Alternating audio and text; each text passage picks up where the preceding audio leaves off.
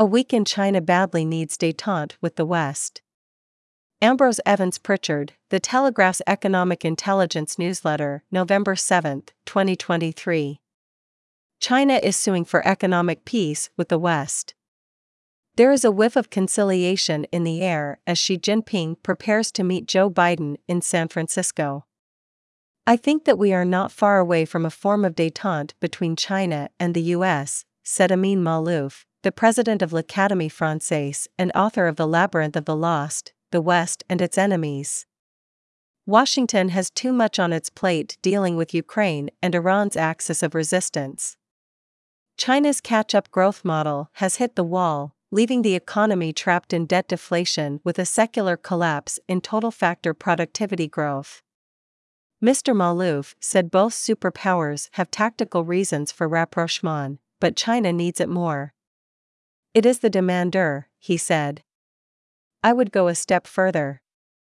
Has Xi Jinping concluded that he picked a civilizational fight with the liberal democracies before he was ready, badly misjudging the staying power and technological advantage of the West? A thaw is clearly underway.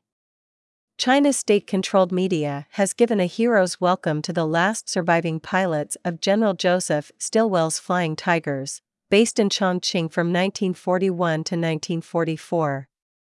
Xi Jinping himself has written a letter to the Sino-American Aviation Heritage Foundation, extolling a deep Sino-American friendship forged in the test of blood and fire. This is a revealing overture.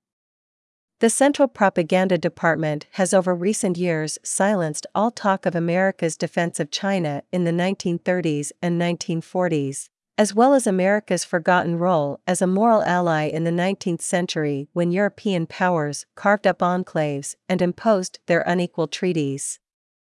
A policy conciliation is moving in parallel. Arms control officials from both sides are meeting after a long freeze to discuss nuclear missile forces and strategic doctrine. The military hotline from Washington to Beijing is likely to be restored. Climate talks are back on again. The U S decarbonization chief John Kerry is to meet his counterpart and friend Xie Zhenhua before COP twenty-eight in Dubai. This pair is the critical axis in world climate politics. Nothing else matters.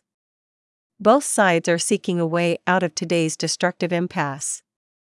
U S Treasury Secretary Janet Yellen said it would be madness for the U S to try to decouple from China, or to force countries in the Indo-Pacific to pick sides. We have no interest in such a divided world and its disastrous effects, she said. Yet it is an unequal, one-sided courtship.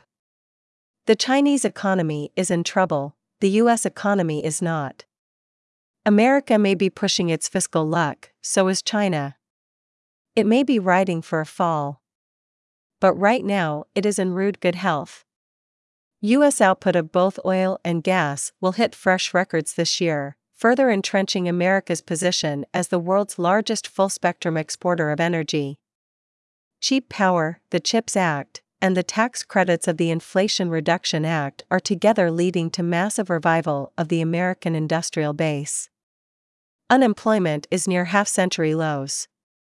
Productivity is on fire, rising at an annual rate of three point five percent and four point seven percent over the last two quarters, perhaps a sign that America's ultra-flexible labor markets are harvesting the gains of A I. The U S can handle the interest rates of five point five percent that go with this economic strength. China cannot. The People's Bank, P B O C, is struggling to manage imported monetary spillovers from the Federal Reserve, and is being forced to keep policy too tight in order to stabilize the yuan and prevent capital flight. This is causing stress in the Chinese money markets. Short-term lending rates hit fifty percent in late October before the P B O C intervened.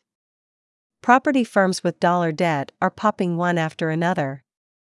Country Garden and Evergrande have defaulted on offshore bonds. CreditSights says Chinese developers have defaulted on three-fifths of their entire dollar liabilities of one hundred seventy-five billion dollars. The Communist Party elites believed their own rhetoric after the Lehman crisis in two thousand eight. They mistakenly thought it was the death knell of American capitalism and a vindication of Chinese state control over credit and the banking system. We can now see that it lured China into the middle-income trap. The episode tempted Beijing to cling to an obsolete development model at the very moment when China needed to open up, as other Asian tigers had done before. Extreme zero COVID was the last straw. It shut the window altogether on China's chances of an economic surpasso before its demographic crunch hits in earnest. If the U S was bending over backwards to defuse tensions with China, it would not have imposed its latest devastating curbs on exports of advanced chips. The semiconductor gap with the West has been narrowing. It is about to widen again. China has no access to the extreme ultraviolet lithography, E U V, needed to miniaturize chips below seven nanometers, de rigueur for quantum computing, advanced weaponry, and the A I revolution. Only one company in the world makes these machines, A S M L in the Netherlands, with components from California, and it will be years before China can make its own. By then the contours of the world's digital ecosystem will be set. Yes, there is a global black market for NVIDIA's A one hundred A I chips at a stiff premium of twenty thousand dollars each, but this cannot feed the technological needs of a superpower, and it is becoming harder to circumvent the curbs. It has been evident since January that Chinese modernizers want to patch up relations with the West before the balloon incident poisoned the mood again.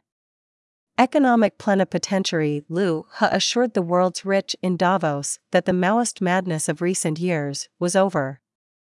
The political purge of China's tech barons had run its course. The leadership was eager to restore the money-making bonhomie of the golden years. We must let the market play the fundamental role in the allocation of resources. Some people say China will go for the planned economy. That's by no means possible. China's national reality dictates that opening up to the world is a must, he said. Most China veterans doubt that anything of substance has changed. It is purely tactical. Xi Jinping has not changed his views on China's global dominance in the twenty-first century, said George Magnus from Oxford University's China Center. He wants self-reliance because foreign companies are impure. Everything must be made in China, for China. This is the Leninist mindset, he said. One can overstate signs of appeasement. Global Times still offers a daily diet of wolf warrior invective.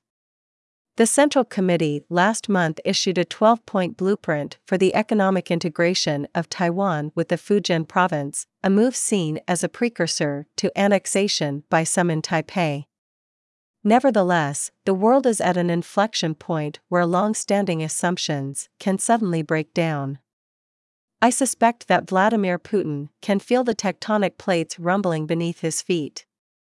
His visit to Beijing in mid-October barely concealed mounting differences. There was no repeat of friendship without limits this time. Commercant reports that Putin got nowhere with his plan for the Power of Siberia two gas pipeline from the Yamal Peninsula to China. Xi Jinping keeps procrastinating. Meanwhile, China's energy group E N N has locked in a twenty-year contract with Cheniere to import liquefied natural gas from the U S. Xi Jinping is not going to abandon Vladimir Putin, but he may downgrade his awkward confederate. Putin's war in Ukraine has dragged China into a costly confrontation with Europe that it did not want, undercutting Xi's efforts to split the West by playing off Europe against America. The Silk Road is discredited as a Trojan horse. Italy has withdrawn. So have the Baltic states. The German city of Duisburg is trying to forget that it ever became infatuated. We've sobered up, said the Duisburg port chief, Marcus Bangen. For China, it has been the culminating failure of a one trillion dollar quest for global influence that has left a trail of bad debts and white elephants. Total Silk Road investments have collapsed to five billion dollars a year. Xi Jinping's signature plan has fizzled to nothing. Leninist or not, he needs a truce badly.